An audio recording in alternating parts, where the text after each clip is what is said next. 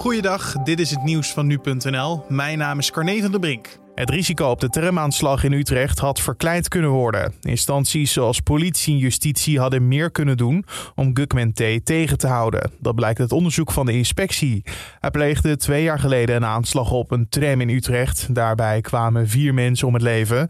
Hij was toen al bekend bij de instanties en die hebben niet genoeg gedaan om de risico's voor de samenleving te verkleinen. Wij kunnen niet zeggen dat de aanslag voorkomen had eh, kunnen worden. Wat we wel zeggen is, er had een veel betere aanpak kunnen en moeten zijn. Dat was de inspectie Justitie en Veiligheid bij de NOS.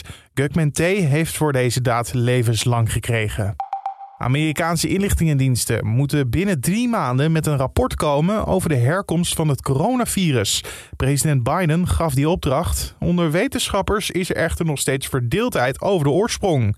Er zijn nu twee scenario's. Als eerste dat het is ontstaan op een voedselmarkt in de Chinese stad Wuhan, waarbij het virus van dier op mens is overgesprongen. Volgens het andere scenario zou het coronavirus zijn ontstaan in een Chinees laboratorium. De Wereldgezondheidsorganisatie noemde al de laboratoriumtheorie zeer onwaarschijnlijk. De politie in Zwolle heeft een auto met 78 volle lachgastanks gevonden. Ze wegen in totaal 550 kilo en de bestuurder is aangehouden. Deze manier van opslag en vervoer is levensgevaarlijk, zo zegt de politie. Want je mag maar maximaal 2 kilo van dit soort gevaarlijke stoffen vervoeren. In de meeste gemeenten is het bezit van lachgas door particulieren verboden, maar niet in Zwolle. Nederland kent momenteel nog geen landelijk verbod op het bezit van lachgas. De slagroompatronen zijn vooral onder jongeren populair als partydrug.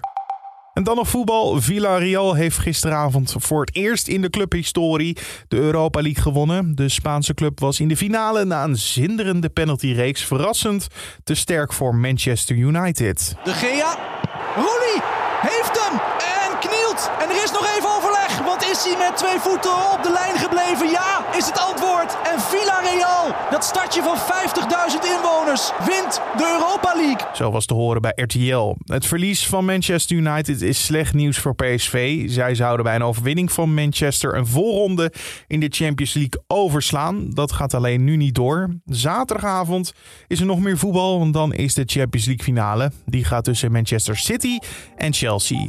En tot zover de nieuwsupdate van nu.nl.